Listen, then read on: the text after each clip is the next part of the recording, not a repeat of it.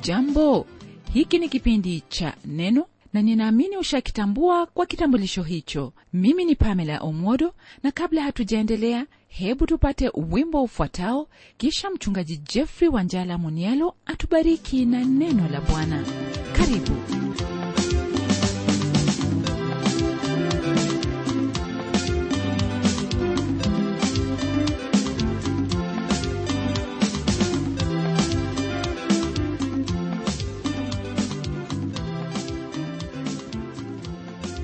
na kusalimu ndugu mpendwa katika jina hilo kuu jina la bwana wetu yesu kristo nikiwa natumaini kwamba katika hali zote umeuona uaminifu wake maishani mwako.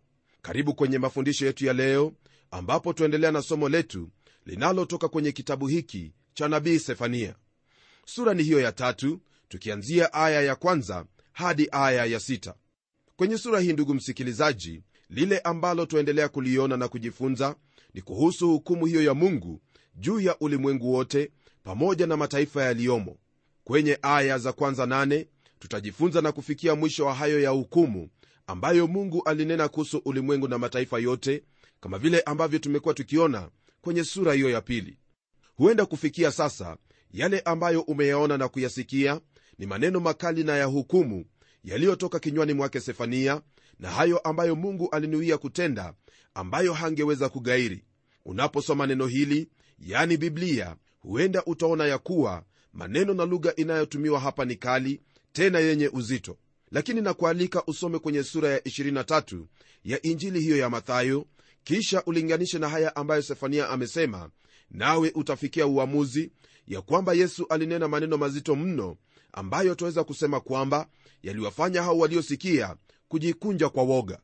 Kwenye sura hiyo ya pili tuliona jinsi hiyo ambayo hukumu ya mungu iligusa kila taifa ulimwenguni mwote kwenye aya ya kwanza hadi tano ya sura ya tatu ya hiki kitabu cha sefania tutaendelea kuona hukumu yake mungu ambayo sasa ananena kwa kina hayo ambayo watu hao walikuwa wakiyatenda. Ndugu msikilizaji la muhimu tunapoendelea kujifunza kutoka kwenye kitabu hiki cha sefania ni kufahamu ya kuwa nuru hiyo uliyo nayo itakadiria hukumu ya mungu juu yako. Hivyo ndivyo ilivyokuwa kwa yerusalemu pamoja na yuda na ndivyo ilivyo kwa kila mmoja wetu leo hii. Kwa lugha nyingine fursa yoyote ambayo wapata ya kusikia neno hili kuna uwajibikaji kwa ajili yake. Naam ingelikuwa afadhali iwapo haungelisikia neno hili kuliko kulisikia na mwisho ukose kuliamini. Yerusalemu pamoja na yuda yote walikuwa na fursa ya huo mwanga wa neno la mungu na kwa hayo ambayo waliyatenda ilikuwa ni lazima hukumu ya mungu iwe juu yao. Neno la mungu kwenye aya ya kwanza katika sura ya tatu ya kitabu hiki cha sefania yafungua sura hii kwa kutwambia hivi. Ole wake yeye aliyeasi na kutiwa unajisi mji wa udhalimu. Neno hili ambalo twalisoma kwenye aya hii hasa laelekea mji huo wa yerusalemu sehemu ambayo hekalu ilikuwepo. Ni hapa ndipo makuhani na waandishi walikuwepo wao waliokuwa na hilo neno la mungu. Wakumbuka ya kuwa hao mamajuzi wa mashariki walipofika kumtafuta mfalme wa wayahudi wale waandishi hawakuwa na shida yoyote ya kuambia hapo ambapo masihi angezaliwa. Lakini hawakufuatilia hilo ambalo watu wale walisema. Moyo wao haukushtuka kwa tumaini hilo ambalo walikuwa wamelisubiria. Waandishi walikuwa na neno la mungu lakini mungu wa neno hilo alikuwa mbali sana nao. Na kama wakuu walivyokuwa hivyo ndivyo watu walivyokuwa. Nayo hukumu ya mungu juu ya yerusalemu ni kwa msingi wa hayo ambayo walifahamu na wala hawakutenda. Aya hiyo yatuambia kwamba mji huo ulikuwa na unajisi. Unajisi huo sio wa nje au kuchafuliwa bali ni huo wa kiroho. Unajisi miongoni mwa wanadamu siyo hilo ambalo lipo nje bali ni hayo yaliyo kwenye moyo wake. Hali zote ambazo waziona sasa ndugu yangu zatokana na hali ya mioyo ya wanadamu jinsi ambavyo walivyo kwa kuwa wao ni najisi tayari mioyoni mwao. Yote haya yatokana na mwanadamu kutokuwa na uhusiano ulio sawa na mungu wake.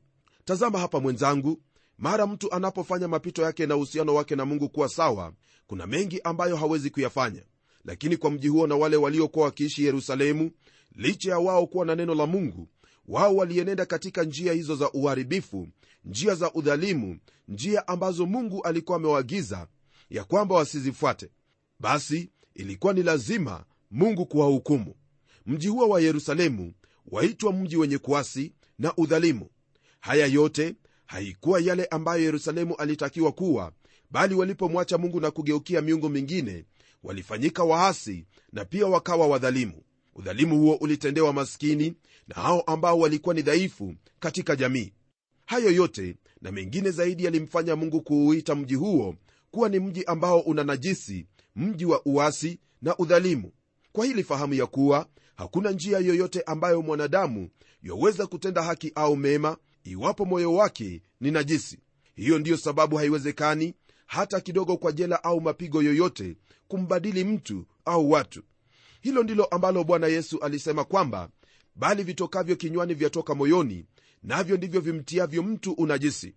Kwa maana moyoni hutoka mawazo mabaya uuaji uzinzi washirati wivi ushuhuda wa uongo na matukano hayo ndiyo yamtiayo mtu unajisi. Ndugu msikilizaji iwapo mambo kama hayo yatashughulikiwa basi hapo ndipo ambapo watu wanaweza kosa kufanya mambo maovu ambayo twayaona siku baada ya nyingine. Iwapo kuna hilo ambalo litaleta mabadiliko katika maisha ya awaye yote ni kwa huo unajisi uliomo katika moyo wa mwanadamu kuondolewa.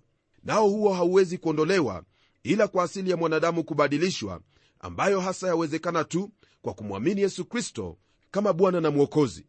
Neno la mungu kwenye kitabu hicho cha wakorintho wa pili sura ya tano aya ya saba natuambia kwamba mtu akiwa ndani ya kristo huyo amefanyika kiumbe kipya. Ya kale huwa yamepita na yote yamekuwa mapya. Nam hapo ndipo ndugu msikilizaji kuna tumaini lako kama mwanadamu.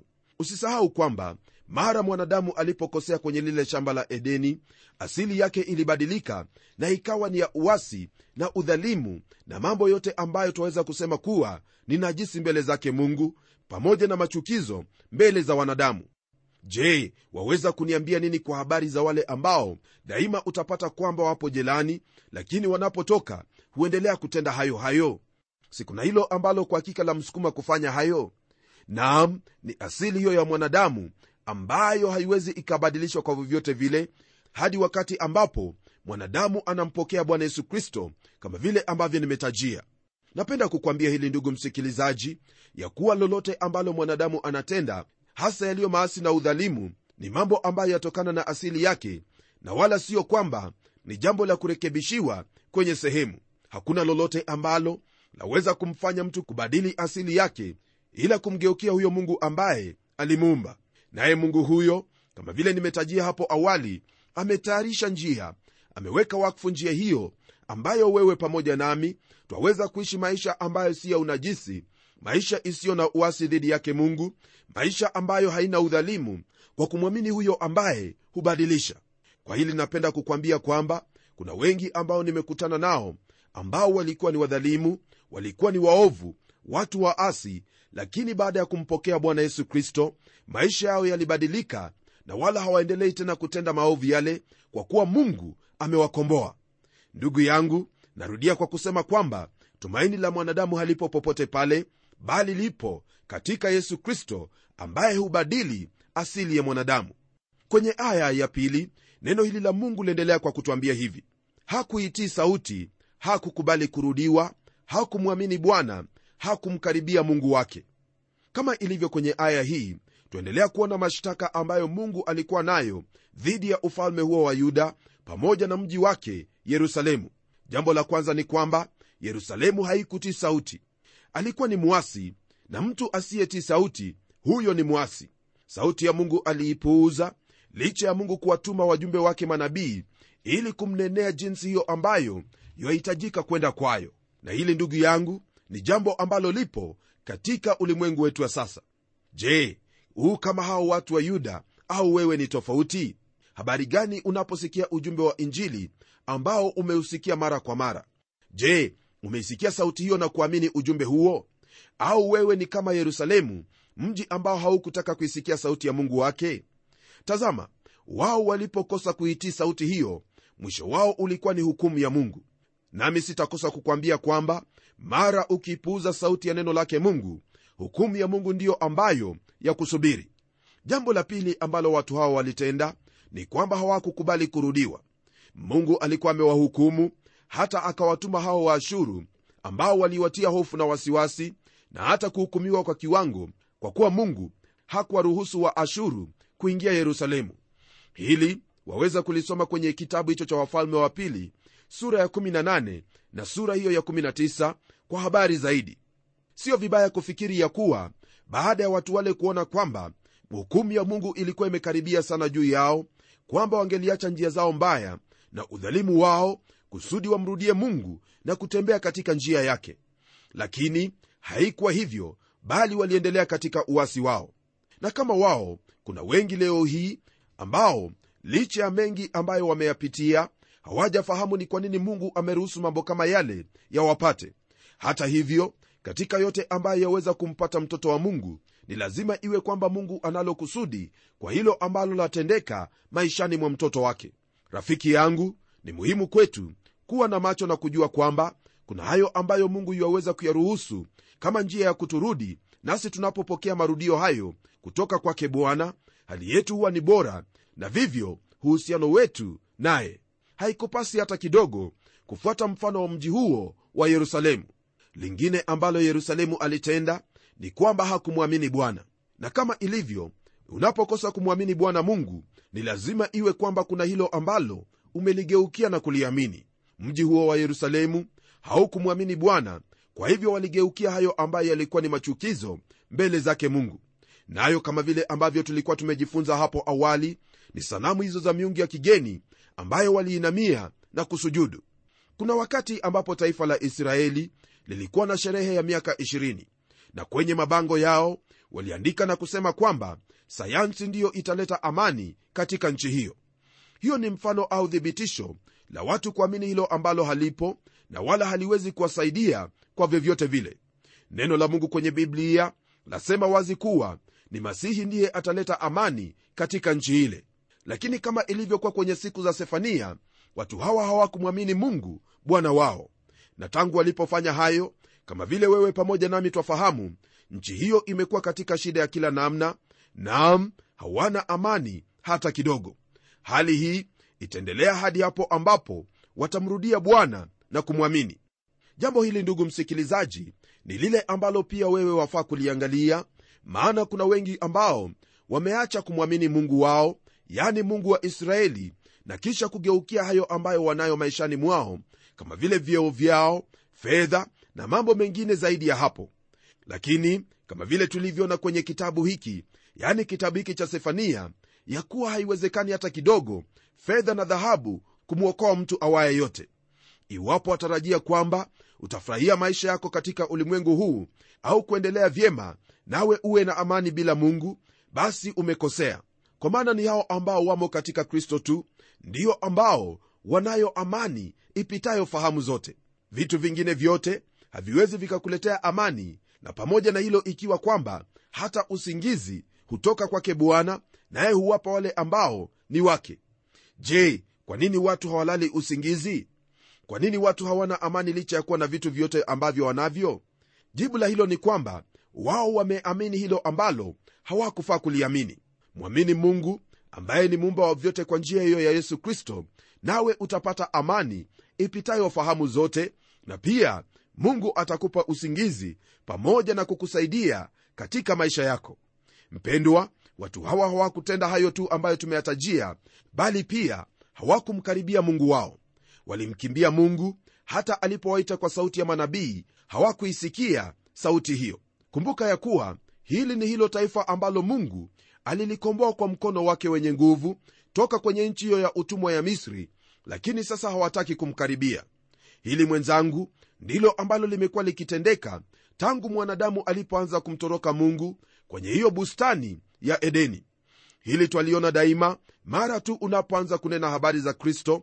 Utapata kwamba huyo unayenena naye aanza kufoka na kusema kwamba unamhukumu ila yote hayo si kweli bali ni mbinu za kumkimbia mungu muumba wake.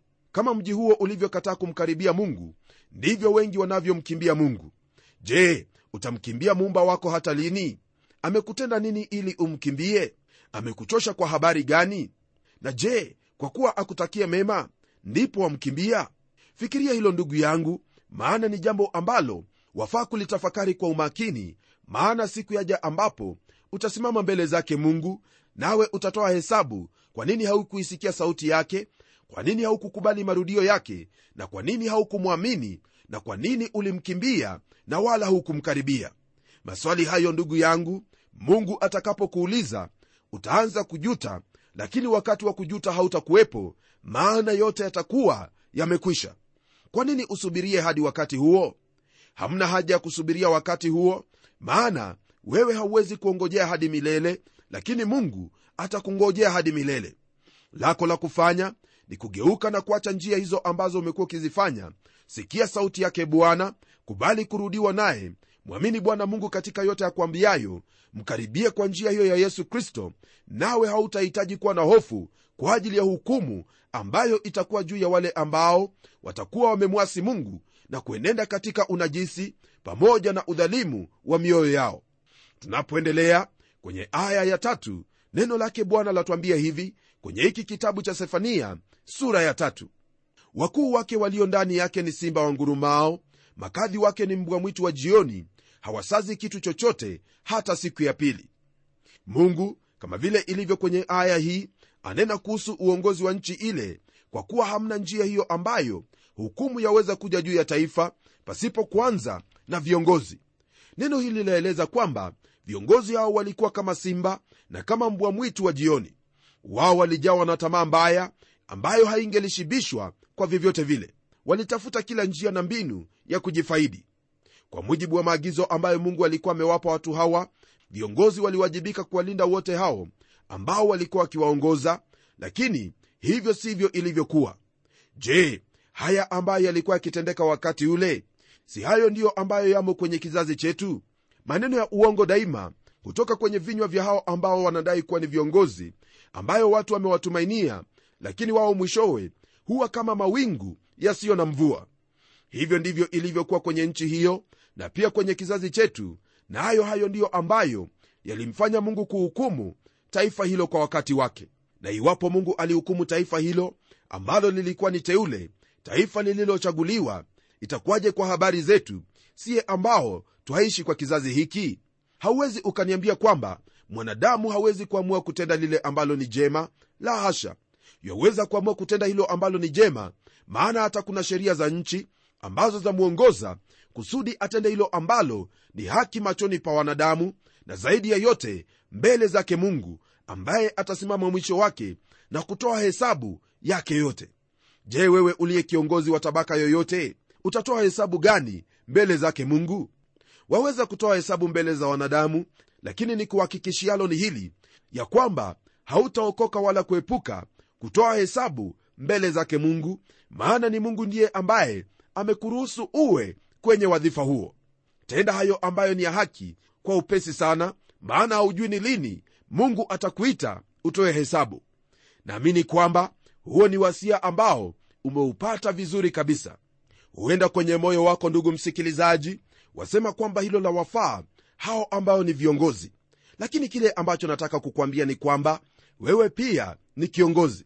Mahali popote ambapo mungu amekuweka hapo ndipo utatoa hesabu yako na pia mbele za mungu utatoa hesabu. Kwa hivyo hakuna yeyote ambaye ataepuka. Na kwako muhubiri mwenzangu neno la mungu lasema hivi kwa wale ambao walitutangulia kwenye aya ya nne. Sikia neno hili lasemaje manabii wake ni watu hafifu wadanganyifu. Makuhani wake wamepatia unajisi patakatifu wameifanya sheria udhalimu. Hili ndugu msikilizaji kama vile ambavyo twalisoma ni kwamba hukumu ya mungu ilikuwa juu ya taifa hili sio tu kwa sababu ya watu wa kawaida na viongozi bali pia kwa hao ambao walikuwa na wajibu wa kuwaongoza watu ili wasimwasi mungu yani manabii na makuhani. Manabii na makuhani kama vile neno hili latwambia walikuwa wadanganyifu na hafifu watu ambao waliifanyia sheria udhalimu. Naam haya yote ambayo twayaona hapa hasa ilikuwa kwamba wajibu wa hawa viongozi wa kiroho walikuwa wameutupilia mbali na kutumia wadhifa wao kutenda hayo ambayo ni ya upotovu na udhalimu. Hili msikilizaji siyo jambo ambalo twaweza kosa katika mataifa mengi kwenye ulimwengu wetu leo hii. Hali ya hao viongozi wa kiroho badala wawe msaada kwa jamii na taifa lote kwa jumla wamebadilika na kuwa hafifu wadanganyifu kwa kuwa hawalihubiri neno la mungu jinsi lilivyo bali wao hutumia maneno ya kufurahisha. Mhubiri mwenzangu wajibika kwa kulihubiri neno la bwana kwa kweli na ujasiri katika huyo aliyekuita. Kuna wengi sana ambao wanakutazamia katika hayo unayowaambia ili wapate mwongozo maishani mwao. Nawe utakapokosa kutenda hili kwa uaminifu ni lazima umma itaumia na kupotoka nawe ndiwe utatoa hesabu. Isitoshe iwapo tutatenda kama wahubiri yote yaliyo sawa machoni pake mungu basi itakuwa kwamba watu wa mungu wanaposikia ujumbe wa neno la mungu wataacha uovu wao na udhalimu. Rafiki yangu wajibika kwa hilo ambalo mungu amekuitia usiwe kama hao manabii na makuhani ambao walitupilia mbali wajibu wao. Kumbuka kwenye hicho kitabu cha mika ya kuwa wale waliokuwa na wajibu wa kutenda haki wao ndio ambao walipokea rushwa na wakafanya mambo yao kwa udhalimu mwingi mno. Hao hawakuwa tu viongozi wa kisiasa bali walikuwa ni viongozi wa kidini pia. Tunapoendelea ndugu msikilizaji kwenye aya ya tano neno hili la mungu liendelea kwa kutwambia hivi. Bwana kati yake ni mwenye haki hatatenda uovu. Kila asubuhi hudhihirisha hukumu yake wala hawakomi bali mtu asiye haki hajui kuona haya wakati unapowaona watu wakitenda maovu kisha ionekane kana kwamba mungu hatendi lolote ni rahisi wao kufikiria kwamba mungu hana shida na hilo ambalo wanalitenda. Ila kwa mujibu wa aya hii neno latuambia kwamba mungu kati yake ni mwenye haki hatatenda uovu. Hili lina maana ya kuwa kwa yote ambayo wanadamu watenda hasa kwa hayo maovu na udhalimu na dhambi ambazo waweza kujibwaga ndani yake ni lazima mungu atawahukumu ndugu msikilizaji kwa kuwa umekuwa ukitenda maovu na huku waona ya kwamba mungu bado hajakuhukumu nawe wafikiri kwamba hakuoni elewa kwamba siku yaja ambapo utakutana naye na sijui utamwambia nini. Maana tayari nimekuambia ya kuwa ni lazima mungu atakuhukumu. Njia yako ya kuwa salama ni kumwamini bwana yesu kristo ili akusaidie maishani mwako kusudi uache njia hizo zako mbaya na kuacha dhambi zako nawe utembee katika njia hiyo ya kumpendeza mungu njia ya unyofu. Tunapogeukia aya ya sita, neno la mungu latupa picha hiyo ambayo itakuwepo kwenye siku hiyo ya dhiki siku kuu ya bwana ambayo ni ya hukumu. Neno hili la mungu liendelea kwa kutwambia hivi. Nimekatilia mbali mataifa buriji zao zina ukiwa nimeziharibu njia kuu zao hata hapana mmoja apitaye. Miji imeangamizwa hamna mtu hata mmoja wala hapana akaaye huko. Kwa ajili ya hukumu ya mungu juu ya mataifa itakuja kutimia kwamba miji yao barabara zao kuu zote zitakuwa ukiwa. Yani hamna mtu atakayekuwamo humo. Hili rafiki yangu laonyesha jinsi hiyo ambayo hukumu ya mungu juu ya mataifa hayo itakavyokuwa siku hiyo. Na kama vile hakuna taifa lolote litakaloepuka hukumu hiyo hivyo ndivyo itakavyokuwa kwa kila mmoja ambaye hajamwamini bwana yesu kristo kwa hivyo ndugu mpendwa ni jukumu lako kuona kwamba umeyatenda hayo ambayo ni mapenzi yake mungu na wala usifuate hayo ambayo watu wale wa yuda waliotenda hasa kumwasi mungu katika kila hali.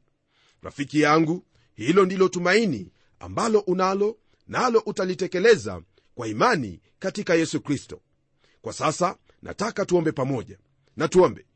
Mungu mfalme twalibariki jina lako kwa haya ambayo yalitangulia kutendeka ili tujifunze kutokana nayo kusudi tusitende maovu na machukizo machoni pako bali hayo yaliyo ya haki. Naomba ya kuwa utamsaidia ndugu yangu msikilizaji kutambua kwamba ndiwe tu ambaye waweza kumwezesha ili atende hayo yaliyo mapenzi yako yale ambayo ni ya haki machoni pako na pia machoni pa wanadamu.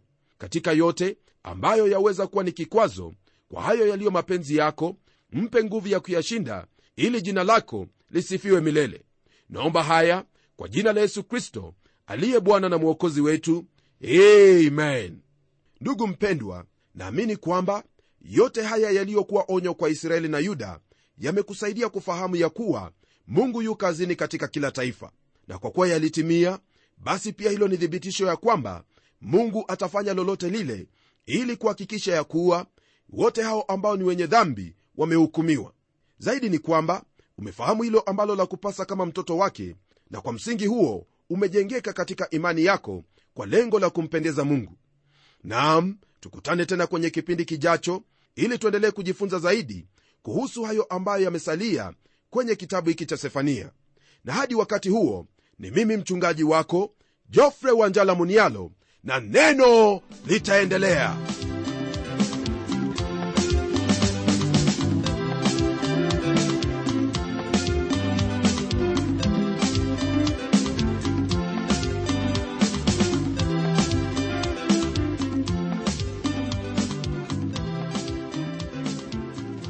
ndiyo msikilizaji wangu neno ni lazima liendelee. Kwa hivyo hebu tuandikie barua utueleze jinsi hili neno la bwana linakubariki. Anwani yetu ndiyo hii ifuatayo.